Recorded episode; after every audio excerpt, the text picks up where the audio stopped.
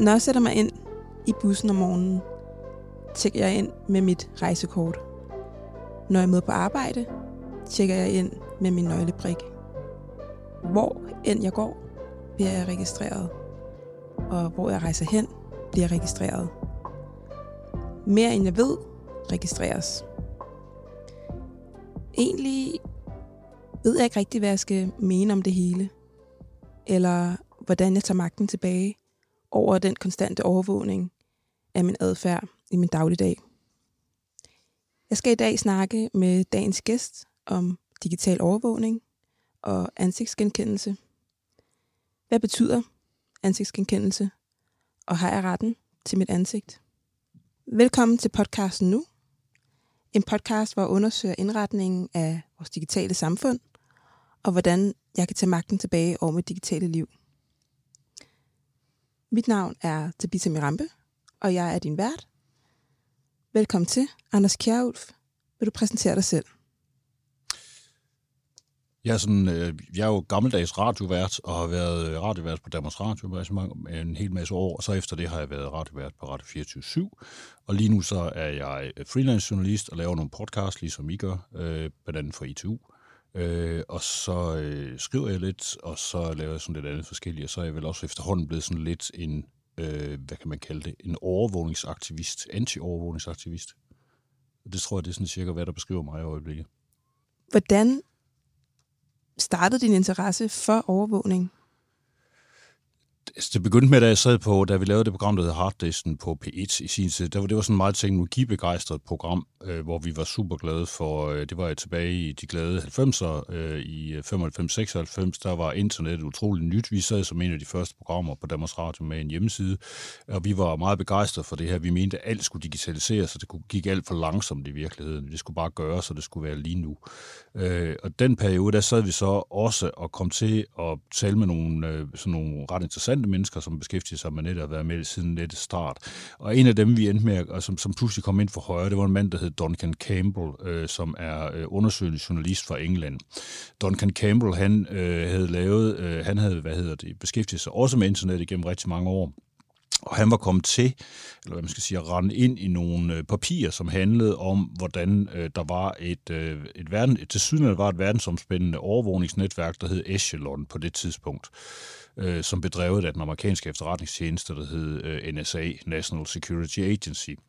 Og det her, det var så tilbage i 90'erne, det her det skete. Og dengang, der var det ret uhørt og temmelig vildt, at der var tale om, altså det han havde fundet ud af, Duncan Campbell, det var, at øh, NSA, de sad for enden af alle kablerne worldwide, uanset hvor man var henne.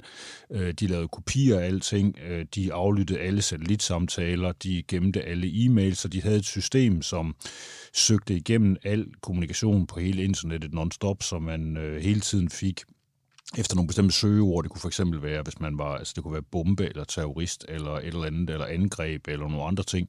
Og så gemte de de her ting og brugte det øh, på forskellige vis. Og det, der var mest øh, forarveligt, da det her det sådan langsomt kom frem, det var, at man også brugte det i handelsøje øh, med. Altså man brugte det til at udkonkurrere øh, øh, franske firmaer, for eksempel, der lavede, som lavede, øh, hvad hedder det, fly. Øh, hvis øh, der var en konkurrence mellem det franske firma Airbus og McDonald's, eller hvad hedder det, de hedder Boeing øh, dengang om der skulle byde ind på nogle nye fly til, tror du, Sydamerika på et tidspunkt.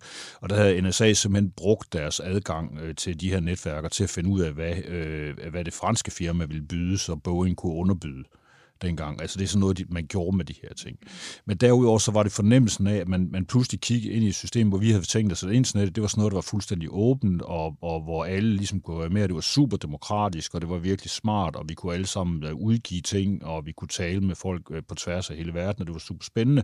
Og lige så kommer den her englænder altså i, i, øh, i midt-90'erne og fortæller os, at det kan godt være, at I synes, det er skide hyggeligt det her, men der sidder altså nogle rigtig alvorlige mennesker ude i den anden ende, som holder øje med det hele, øh, og som har øh, fingrene helt nede i jeres konversation, og alting bliver gemt. Øh, det var det system, der hed Echelon dengang. Echelon, det står for sådan en fremskudt post øh, i verden, altså et eller andet sted, hvorfra man kan observere ind i tingene. Øh, og og den, det medførte en frygtelig masse ballade, det der. Vi, vi interviewede Duncan Campbell et par gange, Og det gav også bølger her hjemme i Danmark, øh, den her ballade omkring de her overvågningssystemer. Men man ville faktisk inden for EU og i Danmark især, der snakker man rigtig meget om, at vi skulle have statskryptering, altså at alle borgere i 90'erne skulle have ret til at kryptere deres egne ting, og man skulle, øh, man skulle lære børnene i skolerne at kryptere deres øh, materiale, så amerikanerne ikke kunne overvåge dem. Øh, man ville have øh, strammet op på sikkerheden på øh, forskellige offentlige øh, services, så, så amerikanerne ikke fik adgang. Øh, EU, de bestilte faktisk samme Duncan Campbell, ham der journalist, journalisten, til at lave en stor rapport for dem, der hed Store-rapporten, hvor han skulle forsøge at gennemgå de her ting øh, for hele EU. Øh, den nåede også lige akkurat at blive færdig, men problemet med den rapport, øh, og der var EU også helt op at køre over det her, og synes det var betragtet nærmest som altså i hvert fald en, en informationsmæssig kriserklæring fra amerikanernes side. Øh, og de, øh, da den her rapport den kom, øh, så var der også en frygtelig masse ballade, og der skulle gøres noget og sådan noget, men problemet var, at rapporten udkom en måned før 9-11. Altså, der er noget den rapport at ramme bordet, det vil sige 2001 øh, i september. Der rammer den her rapport bordet dernede, og der døde den idé om at gøre noget som helst ved det, amerikanerne havde gang i på det tidspunkt. Øh, og, og så snakker man simpelthen ikke mere om det. Altså det bliver bare glemt på grund af krigen mod terror, og vi kan jo ikke tillade os at stille spørgsmålstegn ved vores allierede og sådan noget. Og, og siden dengang, der har, har man ikke rigtig gjort noget ved de her ting. Men jeg har ikke kunne glemme den her idé om, at det sted, jeg troede var et hyggeligt sted, hvor jeg kunne øh, sidde sammen med mine venner og bekendte og bare surfe rundt øh, og lære mennesker fra hele verden at kende og føre en demokratisk samtale, at det i virkeligheden er et stærkt militariseret rum. Øh, og det er det stadigvæk. Øh, og, og det er derfor, det interesserer mig, fordi det er et, et øh, nettet og, og den måde, vi går rundt på, på i den digitale verden på, det er et øh, militariseret, øh, registrerende rum, øh, som på overfladen virker som om, at det er bare noget, vi går og hygger os i, men som også under neden har en understrøm af undertrykkelse øh, og hvad hedder det øh, og registrering, som, som kan give os enormt mange problemer, eller allerede giver os problemer nu, men kommer til at give os seriøse problemer i fremtiden. Det er i hvert fald mit bud, så det, det har jeg interesseret mig for siden dengang, altså siden midt-90'erne. Hmm, okay, hvad mener du, når du siger militarisering? Hvad betyder det? Altså det, det som, når, når Danmark for eksempel snakker om, at vi skulle være mere ligesom Silicon Valley øh, herhjemme, øh, at det er, sådan, det er det, vi har brug for, og vi skal kunne udvikle os, og vi skal være ligesom Silicon Valley, så glemmer de ligesom en ting, og det er, at Silicon Valley er bygget oven på den amerikanske her. Øh, hvad hedder det? Det er simpelthen, der blev hældt penge i IT i det område fra den amerikanske her øh, på et niveau, som man simpelthen ikke kan forestille sig. Altså det, det er tusinder af milliarder kroner, der er blevet hældt i udvikling af ting, fordi vi skal huske, at internettet det er en militær opfindelse. Det er ikke noget, som nogle hippier har siddet og skruet sammen. Det er nogle hippier, der har brugt det senere hen, men under militæret har i sin tid har bygget det for at kunne kommunikere stabilt, øh, både internt, men også med fjenden i tilfælde af, at, at nukleart angreb. Det er i hvert fald den oprindelige, en af de oprindelige tanker. Øh, og det skulle være så solidt, så det kunne sådan springe rundt fra den ene server til den anden. Hvis der ikke var forbindelse der, så skulle den finde den anden. Den protokol er udviklet til at være enormt solid, så man kan kommunikere i de her sammenhæng. Men det er militæret, som bygger infrastrukturen og militæret de slipper så øh, taget øh, i systemet omkring 90'erne. Der bestemmer de sig til, at de ved ikke rigtig, hvad de skal bruge det til. Den kolde krig er sådan begyndt at fade lidt ud. Øh, og, og de har det her store system kørende, og der sidder nogle øh, forskere, især nogle fra universiteter, som godt kunne tænke sig at bruge det til noget fornuftigt. Så slipper man det fri. Men militæret ligger hele tiden nedenunder, og det har de gjort konstant øh, i, i det her. Så når jeg snakker om militarisering af nettet, så, så er det jo, at, at, at det simpelthen er en, det er en, det er en militær idé. Altså det, det er baseret på det alt det, vi sidder og gør nu, når vi sidder her og snakker podcast, og, og, og det bagefter bliver sendt ud digitalt over internettet, det foregår altså på en, en platform, som egentlig er bygget til at, at sende atomkoder frem og tilbage og sådan noget. Så det er egentlig, ja, så det jeg hørte dig sige, det er jo, at, altså fordi mit kendskab til internettets fødsel er ikke særlig stor. Og når du så siger det her med, at jamen, det var egentlig, det blev født som en idé i en militærorganisation, så minder det mig også bare om, at der er så meget, jeg virkelig ikke ved om internettets opbygning og struktur, for der er jo sket så meget sidenhen, eller der er blevet lagt mange lag ovenpå sidenhen, ikke? Jo, der øhm, ja. som, jo, som jo gør, at det er at det jo i hvert fald ikke ensidigt bliver betragtet som, som et redskab for militæret. Det er for meget, meget sjældent at høre det om, blive omtalt på den måde. Øhm, og nu forstår jeg bedre din, ja, din motivation og din, og din drivkraft. Øhm, du har jo også vundet i hvert fald to priser. Øh, en pris i 2010 for årets øh, brugerinddragelse. Øh, det var mediernes internetpris. Og i 2015 databeskyttelsesprisen for dit arbejde med programmet Aflyttet. Dit arbejde er jo øh, vedholdende og, og dedikeret. Øhm, og nu har vi været op og tage de store perspektiver. Øhm, det er vi slet ikke nu... færdige med. Der er langt, der er langt mere. Det, det stikker endnu dybere. Det, det stikker endnu dybere. Det er vi ikke færdige med. Nej, nej. Jeg tror, vi kommer til... Det bliver lidt som en vals. Vi tager den øh, lidt bredt og, og konkret også. For øhm, vi skal ind på øh,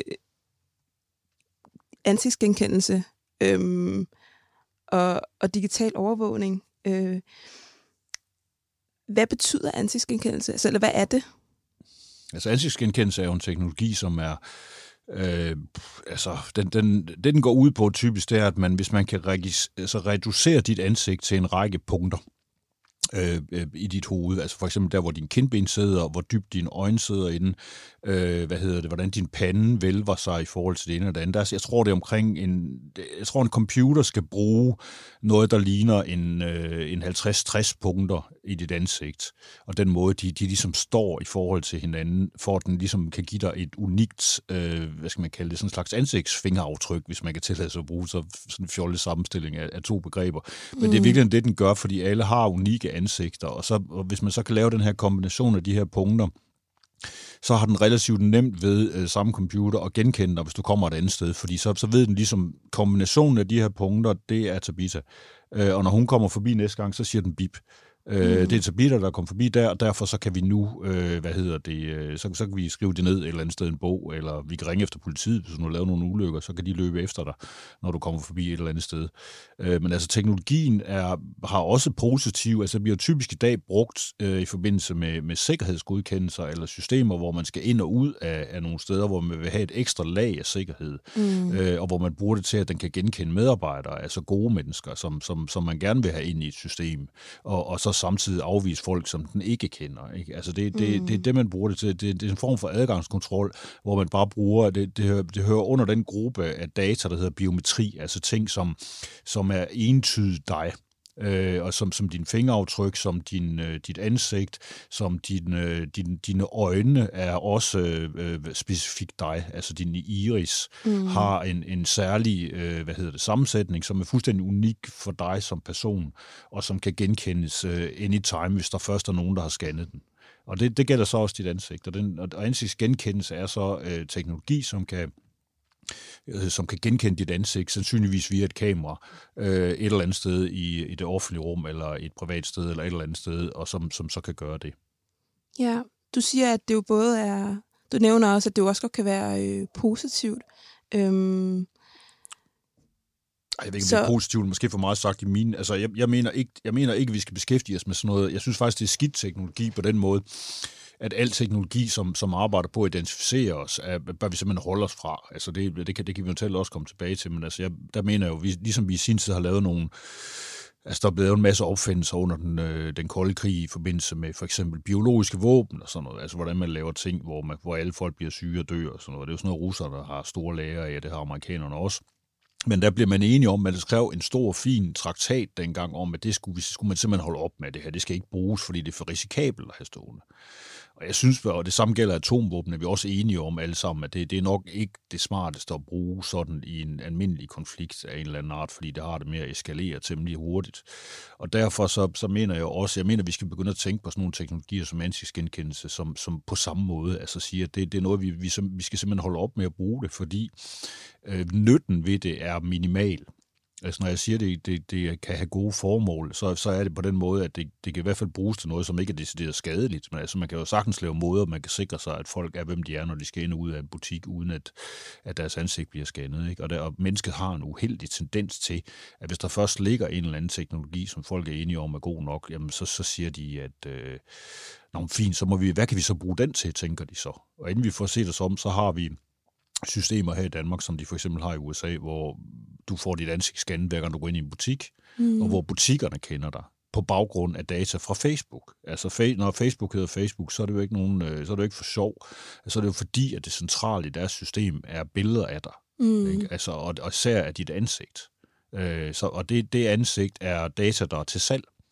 I Europa, der, der bruger de ikke den feature endnu, eller de kan ikke bruge den øh, sådan rigtigt. Du skal i hvert fald slå det aktivt til, øh, at du gerne vil have ansigtsgenkendelse, automatisk ansigtsgenkendelse. Altså, jeg skal på. slå det til som Facebook ja, bruger ja. på min profil? Ja. Okay. Øh, hvad hedder det? Om du, de spørger en gang imellem, om du har lyst til at have det. Og det, det, det er helt unikt, og det er fordi Europa har en databeskyttelseslov. Det har de ikke i USA. Mm. I USA der bliver du for eksempel også autotagget på billeder.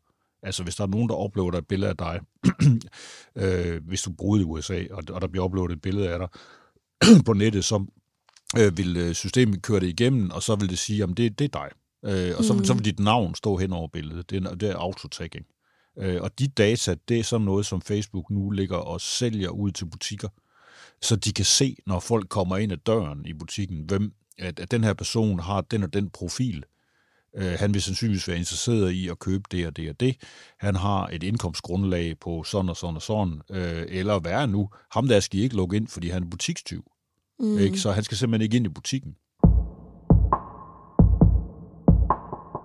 Det her emne er jo gigantisk.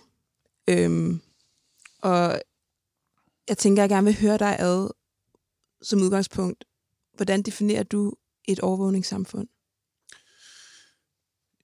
Jamen, altså, vi, vi, vi, der var ikke nogen, altså, for det første, så kan man jo bare kigge på det, vi bor i, fordi det er et overvågningssamfund. Det er alle forskere også enige om, at det er. Altså, der, der, der findes et institut for overvågningsstudier i Aarhus, øh, og der sidder en, der hedder Peter Lauritsen, som, som forsker i det her, og han, han siger, at på, på alle de øh, øh, kendemærker, eller alle de akademiske kendemærker, der er for, hvad et overvågende samfund er, så er Danmark et af dem. Altså, vi har, vi, vi har, Danmark har ekstremt meget, mange overvågningskameraer, for eksempel.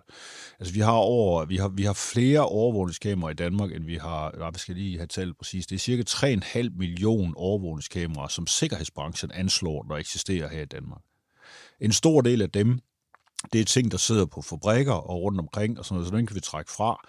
Øh, hvad hedder det? Men så er der enormt mange også på offentlige bygninger, og der er også ved at komme temmelig mange i det offentlige rum nu, fordi politiet sætter flere og flere op. Altså jeg mener, at nogle af de ting, der skal definere et overvågningssamfund, det er, hvor man registrerer borgerne øh, for en sikkerheds skyld. Ikke bare fordi, at, øh, hvad hedder det, at det er fuldstændig nødvendigt at gøre det her, men man gør det, fordi man kan. Mm. Øh, og, og det åbner efter min mening så nogle muligheder for misbrug, øh, som er ret massive. Altså Danmark er et ekstremt gennemregistreret land i forhold til alle mulige andre. Vi finder os, vi, vi finder os i det, fordi vi har vendt os til CPR siden 1968, har vi haft CPR-numre her i landet. Før det var der ikke styr på danskerne på den måde, som der er nu. Altså nu er vi bare, skal man bare taste det her nummer ind, og så siger det kabing, så har du adgang til, til stort set alle, hver eneste interaktion, du har haft med det offentlige, øh, står skrevet ned et eller andet sted i det her system. Så man kan sige, måske i stedet for et overvågende samfund, så skal man måske begynde at tale om et registersamfund altså hvor, hvor, hvor borgerne bliver registreret på samme måde som, altså hvis man skal komme med en sammenligning, øh, så, så kan man sige, hvis man tager Østtyskland, som er det klassiske overvågningssamfund, hvor man havde, øh, altså det, den kommunistiske del af, af Tyskland, hvor man havde en efterretningstjeneste, der hed Stasi, så var de kendetegnet ved, at de øh, brugte al deres tid på at gemme alle mulige, altså registrere borgere hele tiden, nonstop, 24 timer i døgnet, alt hvad man kunne finde, finde ud af om, om alle borgere. Og det blev så gemt i nogle afsindig store arkivskaber og sådan noget, og dem har man så prøvet bagefter. Det, det er det mest, altså Østtyskland gik for at være den mest overvågede og registrerede befolkning i hele verden, øh, ind, indtil muren faldt. Øh, og, og det interessante ved det er, hvis man så skal sammenligne med nogle af de ting, der foregår i dag digitalt, og hvad der kan lade sig gøre digitalt overvågningsmæssigt, så er der nogen, der har sat sig ned og sagt, hvis vi nu tog alle de her arkivskabe, som øh, som Stasi samlede sammen oplysninger på folk, øh, og satte dem i forlængelse af hinanden, Øh, sådan, og så hvor stort et areal vil det så fylde, altså øh, sådan praktisk set. Og der viser sig, at stadig Stasis registreringer af østtyskere, hvis man tog det som arkivskab og stillede dem ved siden af hinanden, ikke ovenpå, bare ved siden af hinanden, så ville det fylde øh, cirka en tredjedel af Berlin. Og det er også enormt meget. Holy det moly. er enormt meget plads.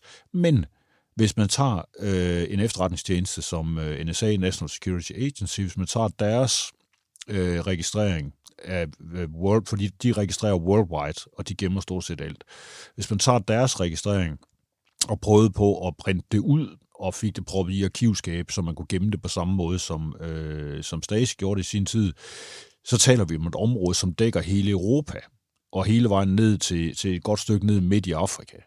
Ikke? Altså, så, så, så de ting her accelererer. Altså, vi lever i et samfund nu, hvor det bliver nemmere og nemmere at registrere folk, øh, og det er det, der skaber overvågning. Fordi når man har data om folk, så kan man også bruge dem imod dem. Det var det, man gjorde i Østtyskland.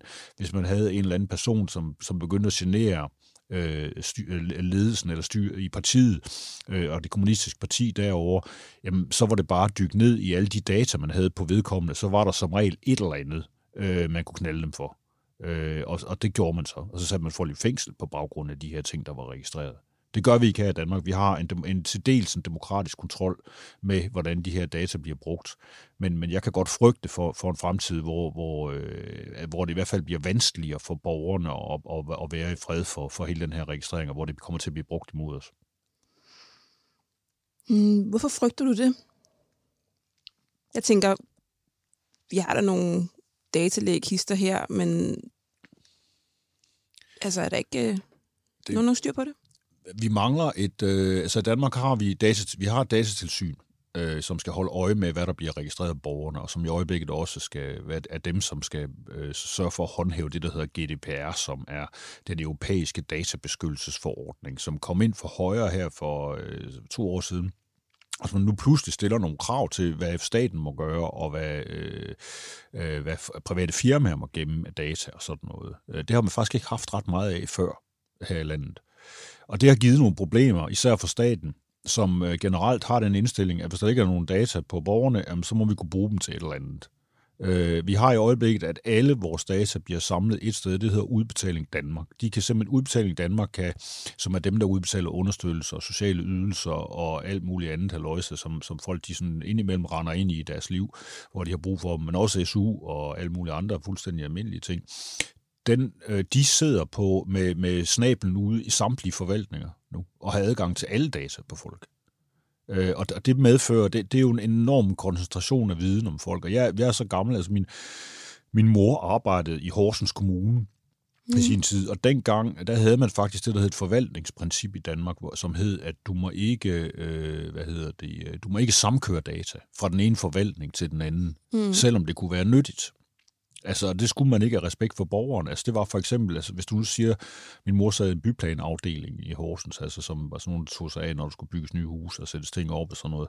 Og de havde engang, nogle gange nogle mennesker, som klagede over ting og, og var træls af den ene og den anden grund. Og der, der kan det jo godt være fristen at sige, kan vi ikke lige tjekke, skylder han i skat ham der, ikke?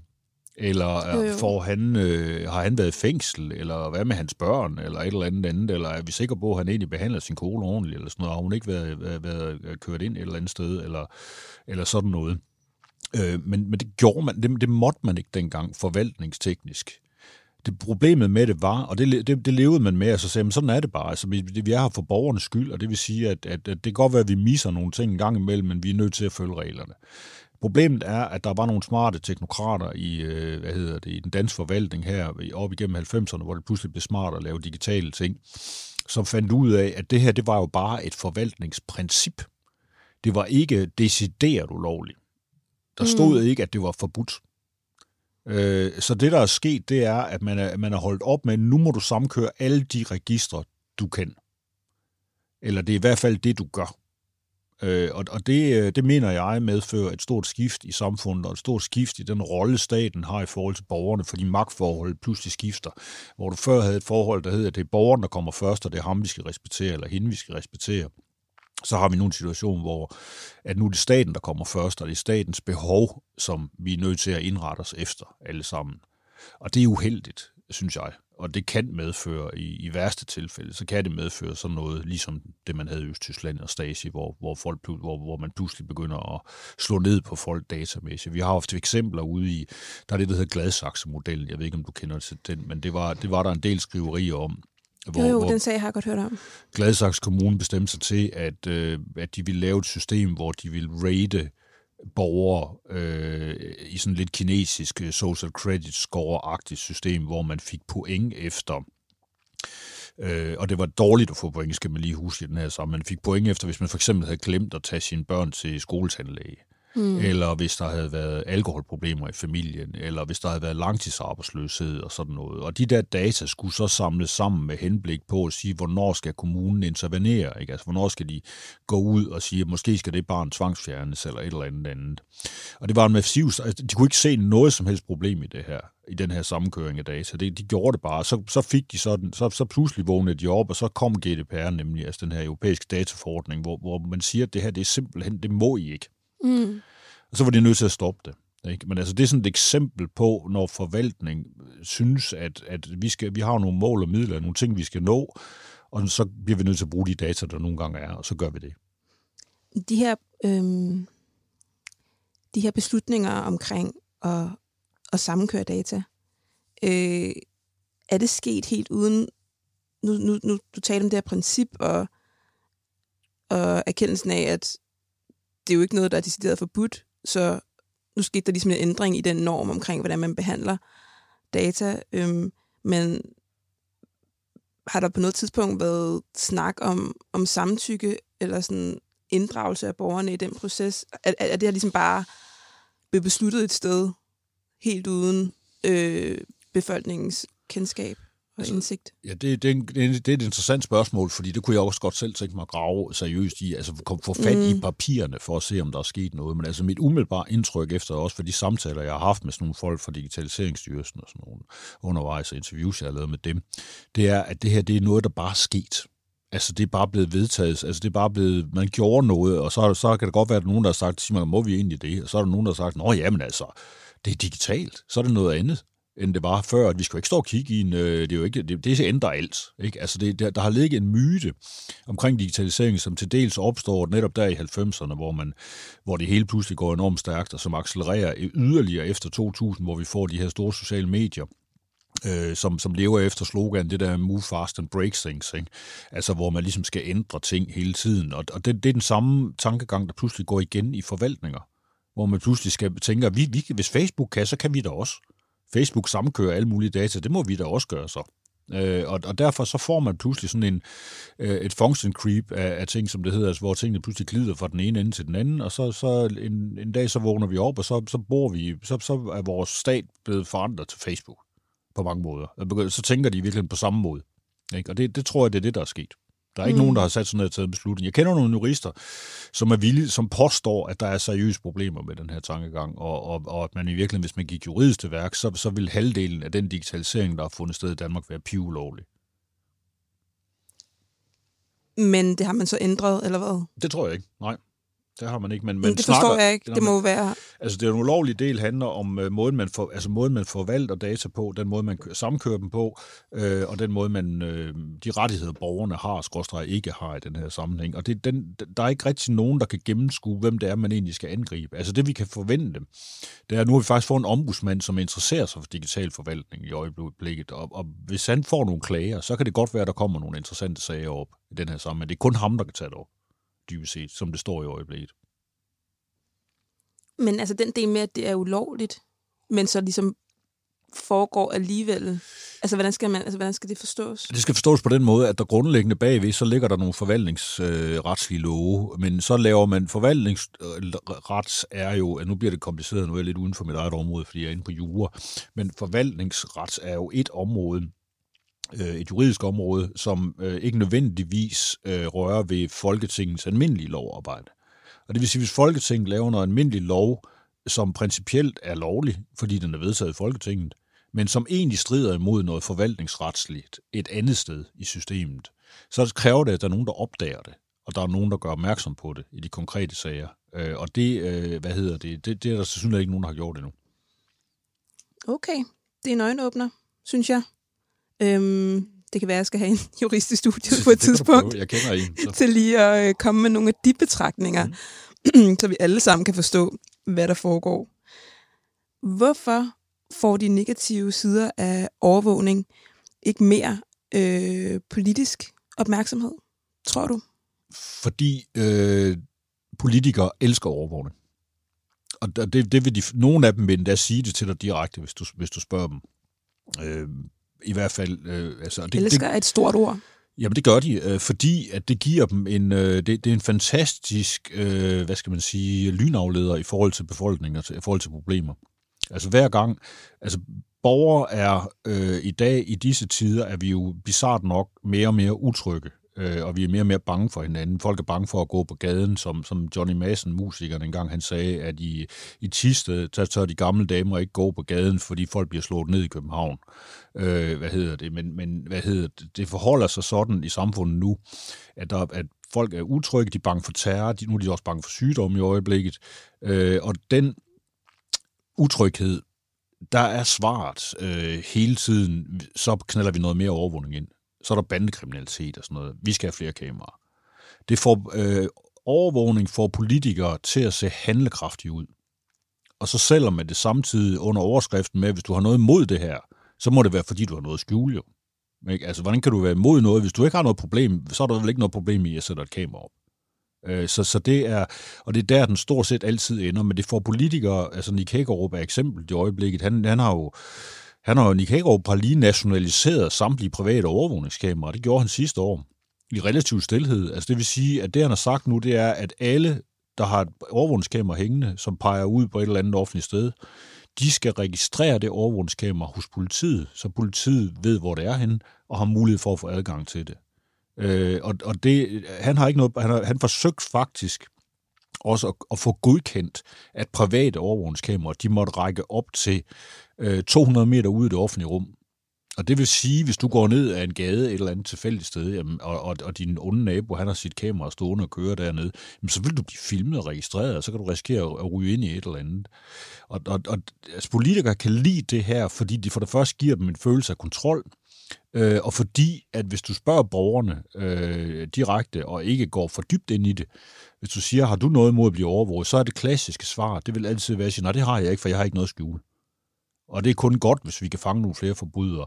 Og den måde, det bliver solgt på overvågning, det er jo altid fra politiets, og øh, politiet er måske endda ikke engang de værste, politikerne der er de værste.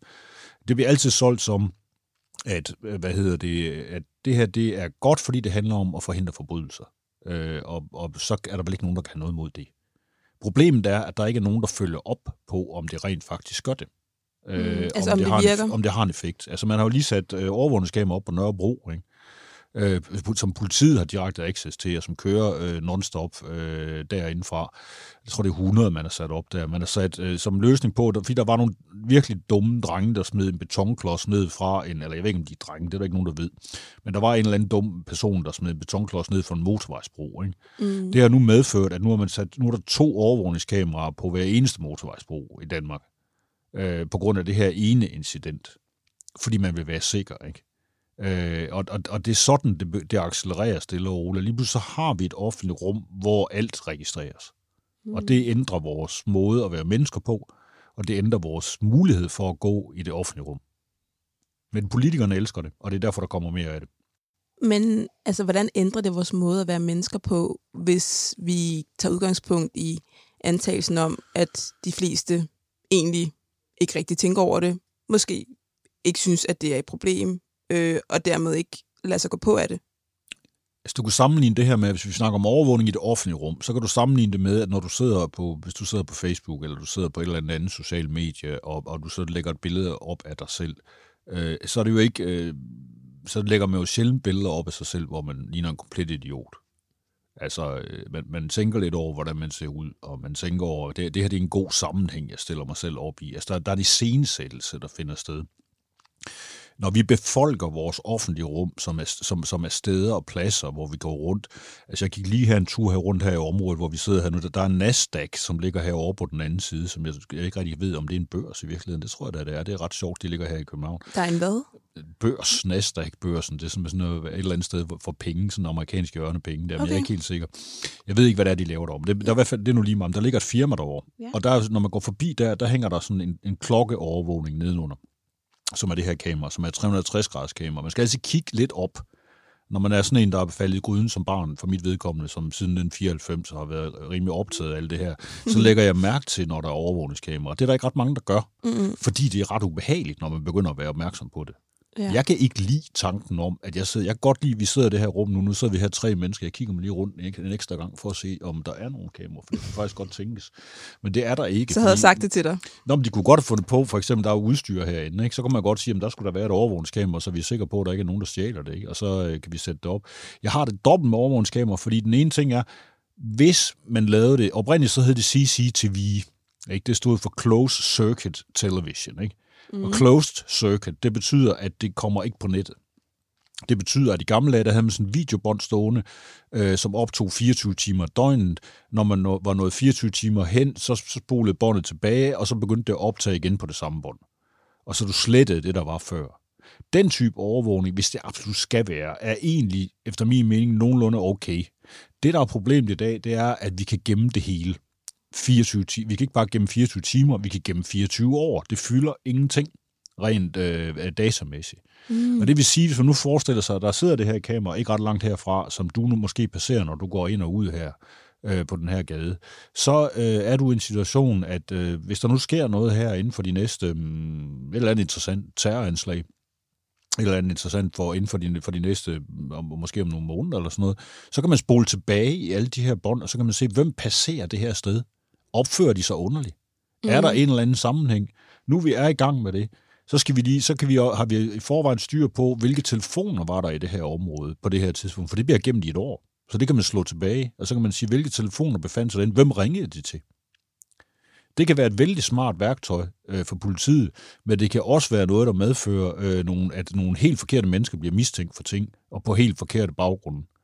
Og det gør vores, øh, det faktum, at alt, hvad vi gør, bliver gemt, det ændrer vores måde at være mennesker på. Fordi det er ikke sådan, at vi er ikke indrettet. Vi er ikke indrettet til at være med i en, i en dokumentarfilm, som hele tiden kan spoles tilbage, øh, og som, som en eller anden idiot pludselig kan sidde og lave et eller andet meme ud af, som vi ikke kan lide. Det er, ikke, det, er ikke, det, er vi ikke, det er vi ikke lavet til som mennesker. Vi er lavet til at gå fremad, ikke? og til at lade tingene forsvinde bag os. Ikke? Det, det er sådan vi, sådan, vi er. Og jo mere vi laver en verden, som gemmer alt, og som aldrig glemmer, og som ikke tilgiver af samme grund, jo værre bliver det at være. Det var en ret smuk beskrivelse af det at være menneske, synes jeg. Og egentlig jamen, super tankevækkende. Og så bedre også lige mærke i øh, en anden detalje. Altså, bliver det, altså, det med mobiltelefonen, altså bliver det gemt et år? Der har vi jo en af de klassiske øh, politiske overvågende situationer. Oven på 9-11, der laver man det, der hedder lokningsbekendtgørelsen herhjemme. Lokningsbekendtgørelsen, der finder man pludselig ud af, øh, jeg ved ikke, hvad det egentlig har med 9-11 at gøre, men det er, at man får på hjernen, at man er nødt til at vide, hvem der ringer til hvem, hvorhen, hvornår. Mm. Og så, så får man lavet en lov, som betyder, at man vil også have styr på internettet. Internettet er på det tidspunkt, der i 2001, der er det sådan, stadigvæk relativt nyt. Politikerne ved faktisk næsten lige, at de ved endnu mindre, øh, end de gør i dag. Øh, og og det siger ikke så lidt øh, om, hvad internettet egentlig går ud på. Så de bestemmer sig til, at nu skal vi have styr på det her. Øh, og vi er nødt til at finde ud af, hvem, hvem der, hvad surfer de på, hvad gemmer de, øh, alt det der, hvem skriver til hvem, hvem e-mailer hinanden, og sådan noget. Det synes de er vigtigt, og det synes efterretningstjenesterne herhjemme er vigtige, og, det, og du, I må ikke misforstå mig. Jeg synes faktisk, at efterretningstjenester er en god idé. Altså, det er godt at have nogen, der arbejder hemmeligt, og det gode ved efterretningstjenester, det er, at de er hemmelige. Ja. Øh, fordi så sneer de os ikke, med mindre det er rigtig alvorligt. Ikke? Og så mm. kan vi også nogenlunde, forhåbentlig kan vi regne med, at de arbejder for landets sikkerhed. Det, det satser vi på. Øh, men de går ikke og lægger data og sådan noget. De er gode til at holde på hemmelighed, så det er en fin ting. Men man finder ud af, at man vil have lokningsbekendtgørelsen. Lokningsbekendtgørelsen går ud på, at man øh, for det første vil man gemme, øh, hvem der e-mailer øh, til hvem, og hvad der står i overskriften af mailsene. Øh, det, finder man, det, det gør man stadigvæk det bliver alle sammen gemt et år. Hvis du har en dansk internetudbyder, og du laver og på din mail, så bliver de data gemt. Øh, og det kan politiet slå tilbage i, hvis de har en dommerkendelse. Øh, telefoner, og det er så her, det kommer ind, og det er her, det gør virkelig ondt på de fleste mennesker, når man forklarer dem det. Øh, altså siden 2001 har det forholdt sig sådan, at hver gang du ringer til nogen, og der er nogen, der ringer til dig, så gemmer teleselskaberne øh, metadataen. Det vil sige, at dit navn og vedkommende, du er i kontakt med, bliver skrevet ned, og hvor i hver sager befinder jeg henne imens. på baggrund af mastedata. Man kan, altså det, hver gang din telefon bliver stukket op i luften, så connecter den op til en eller anden telemast, der sidder et eller andet sted. Den mast, den pinger lige telefonen frem og tilbage, og så siger den, okay, det er den telefon, ja, det er fint, du må godt få lov at snakke, fordi du har betalt. Øh, og så, øh, så gemmer den, og så, har, så normalt kontakter du mere end en mast, og som regel to i nærheden. Ud fra de to, der kan man så nogenlunde finde ud af, hvor du befinder dig henne, ud fra hvor masterne står. Øh, og der kan vi komme ind på en, en præcision på omkring 600 meter øh, i, øh, i hele landet, stort set. Der er nogle gange nogle fejl, dem kan vi eventuelt vende tilbage til, men generelt ved man ret præcis, når folk ringer til hinanden, hvor de er henne. Øh, det samme gælder, når du sms'er. Øh, indholdet dine sms'er og indholdet dine telefonsamtaler, det, det, det er en helt anden historie, den handler om. Øh, der, der skal du have en aflytningskendelse og alt muligt andet, og det er mere kompliceret at få det, men den kan du også få adgang til, hvis du gerne vil, hvis du er politi eller efterretningstjeneste, men ellers så kan du ikke.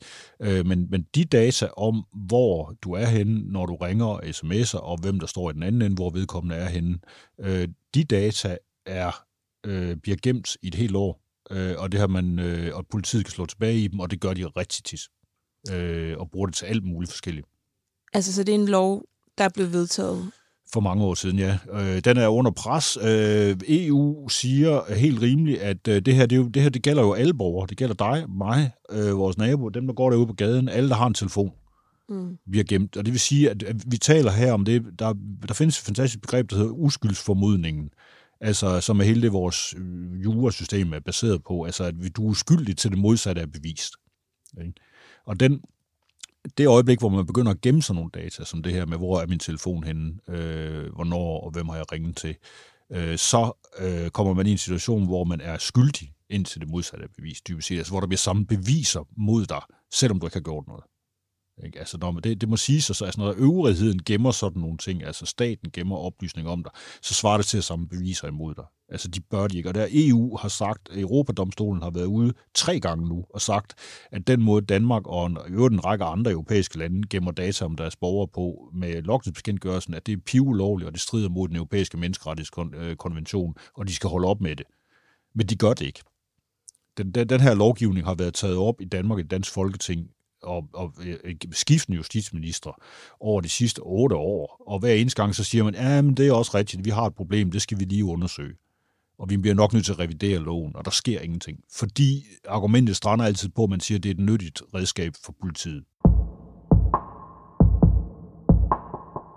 Med den her podcast er jeg jo sindssygt nysgerrig på øh, at undersøge dels indretningen af vores digitale samfund, men også hvad begrebet digital myndiggørelse og umyndiggørelse betyder. Øhm, i i det her virvar af øh, overvågning, som vi har snakket om tidligere, hvad til, tillægger du så det begreb? Jeg synes, det er vigtigt, det er at sige, at vi er nødt til at... Der, der er en tendens til, at vi, nu sidder vi og taler om digitale rettigheder, som om det er noget andet end det, der er ude i den virkelige verden. Det, jeg ved, det er sådan noget, EU også er helt vildt glad for. Altså, nu skal vi have digitale rettigheder, vi skal have digital, øh, vi skal have digital dannelse, vi skal have alt muligt andet, hvilket er noget vrøvl.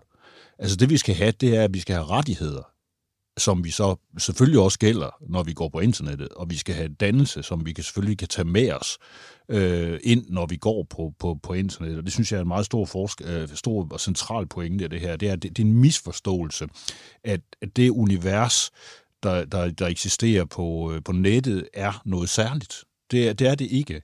Det, det, der er det særlige ved det, det er, at det er et univers, hvor vi i modsætning indtil videre til den øh, virkelige verden, hvor alt, hvad vi siger og skriver, bliver, bliver gemt, registreret. Det er det, internettet er.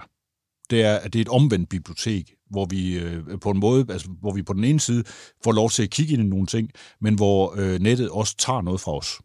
Altså det, det gemmer os og registrerer os og har ting stående omkring os. Så det er der i den sammenhæng, at vi selvfølgelig skal have ret til vores egne informationer. Vi skal have ret til alle de her ting og, og så videre. Men jeg mener, at den her myndiggørelse, eller hvad, hvad som, som I nu kalder det, altså den her hvordan vi kan, kan, være, øh, kan være mennesker i den her verden, der tror jeg, at vi gør os selv en bjørnetjeneste ved at, ligesom at sige, at internettet er et særskilt univers øh, hvor der gælder særlige regler, fordi så, så bliver vi bare forvirret.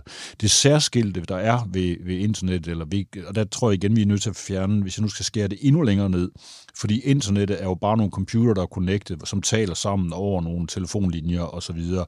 Altså, vi kunne også bare stille os op på hjørnet og stå og råbe til hinanden, ikke? Altså, det vil sådan dybest set være, være, være et eller andet, det vil være den, den analoge ekvivalent af det, øh, øh, vi ja. virkelig gør øh, på nettet, hvor der så bare er utrolig mange mennesker, der råber på samme tid på internettet, ikke?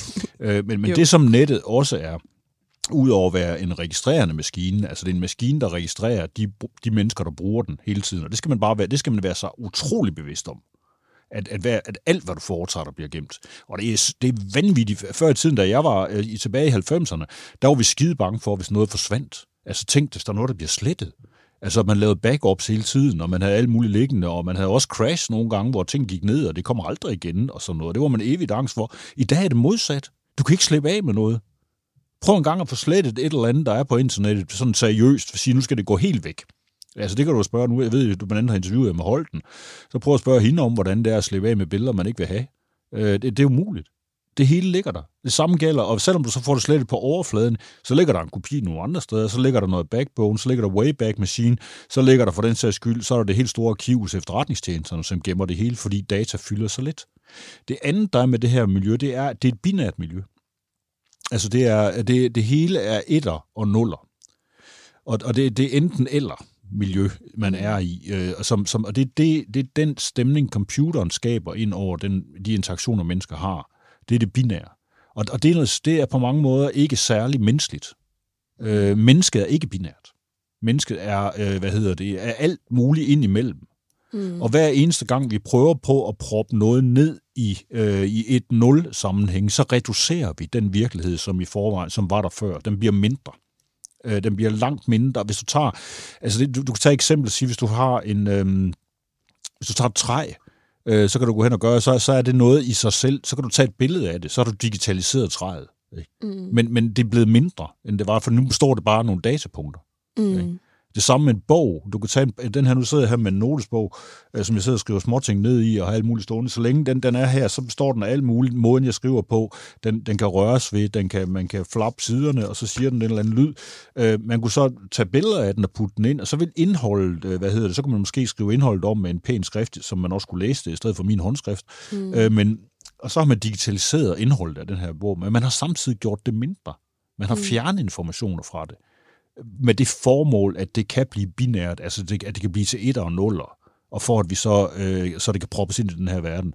Og det er det, jeg frygter mest i samfundet i øjeblikket, det er, at vi kan risikere at komme ind, altså hvor alt skal kunne passes ind i de her systemer, så de kommer til, så vi kan få alt systematiseret og få orden på ting.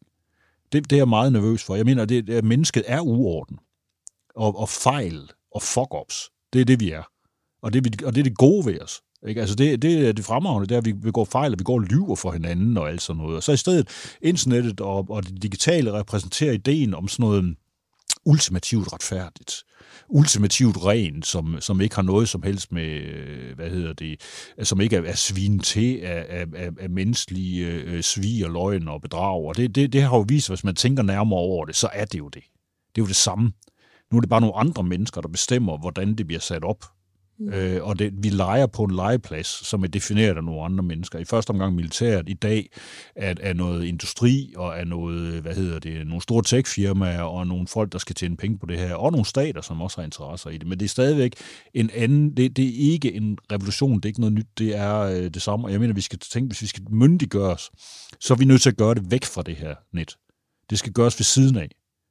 Vi er nødt til at, I skal, øh, man skal læse nogle bøger, man skal høre noget ordentlig musik, man skal gå ud og tale med nogle mennesker, man skal mødes med nogen, man skal øh, klappe hinanden på hårdt og give hinanden nogle kram, og hvad der nu ellers skal til. Øh, vi skal være til stede i den virkelige verden, for at være myndige nok til at kunne færdes i det digitale.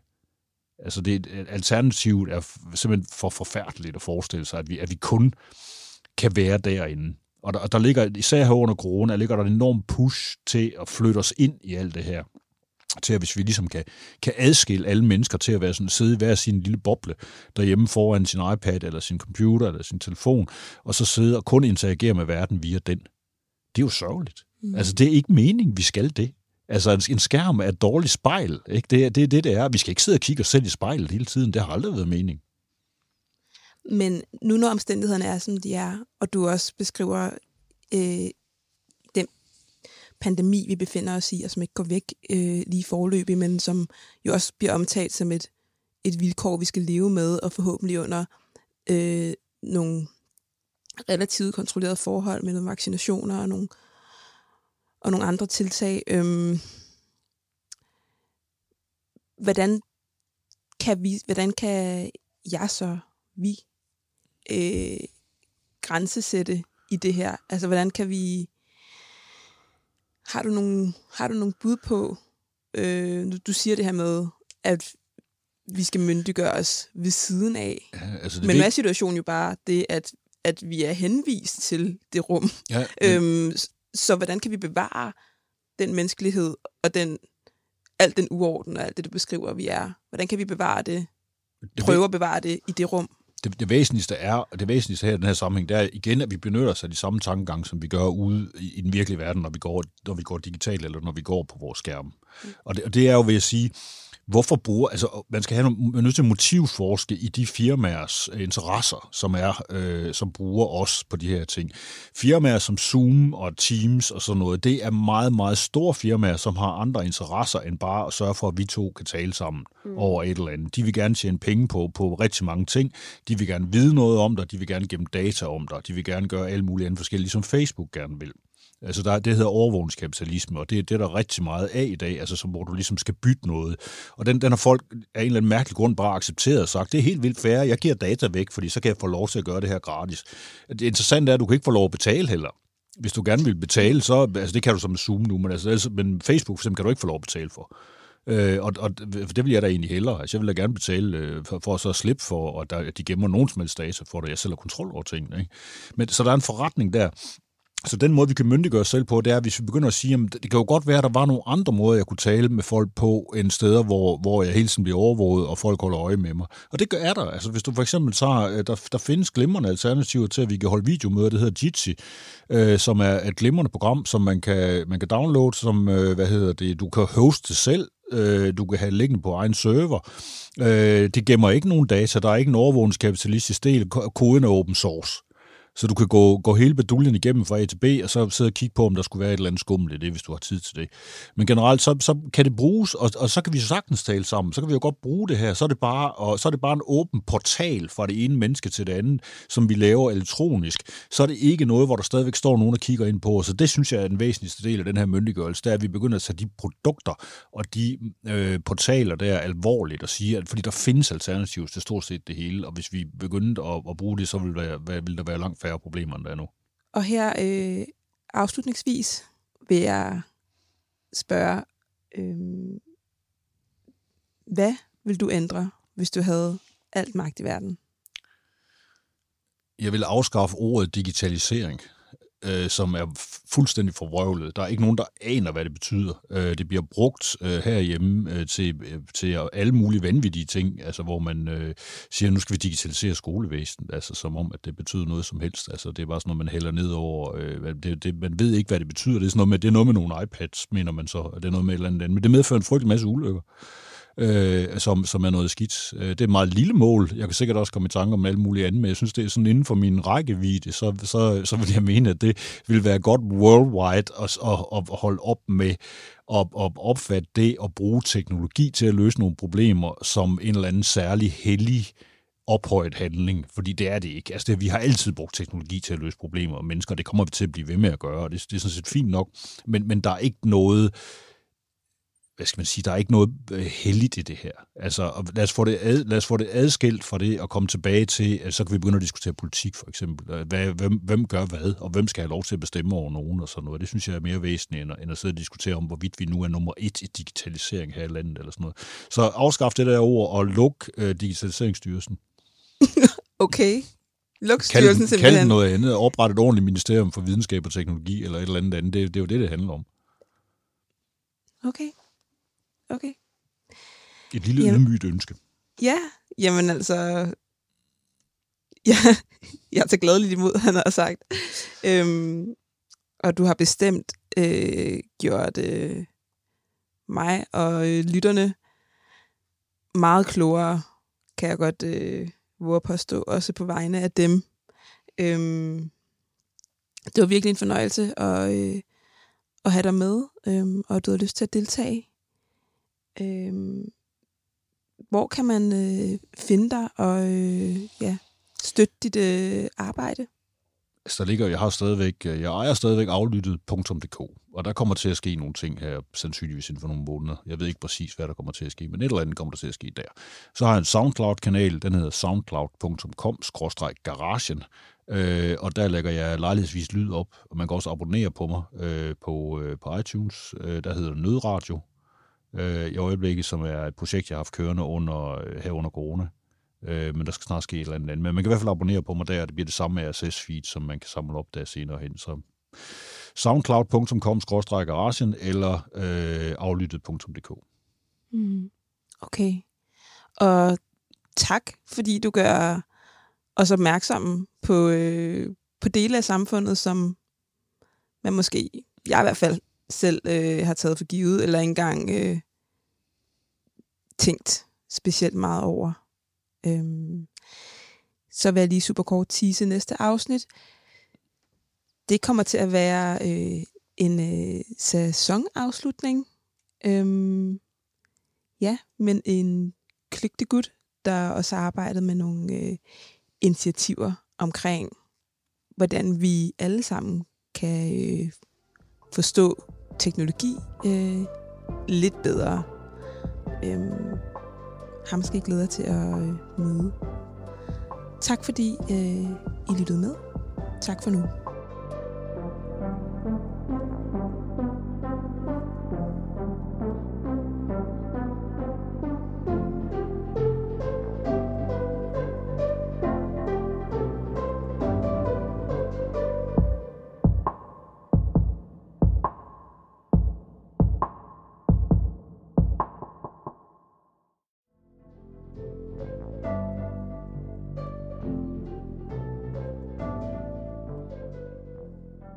Her til sidst vil jeg gerne sige tak til de mennesker, der har været med til at lave podcasten, bidrage med idéer og konstruktive samtaler. Tak til Emma Holten, Mikkel Winter, Henrik Tjulo, Nima Tisdal, Olivia Bang, Kirsten Seberg og Vanja Kosik. Og tak til Mie Brandstrup for produktion, redigering og kyndig vejledning. Og Josh Lorentzen for musikken. Og tak til Jesper Kemp og Christian Ottenheim for leje af podcaststudie. Og ikke mindst tak til gæsterne og jer, der lytter med.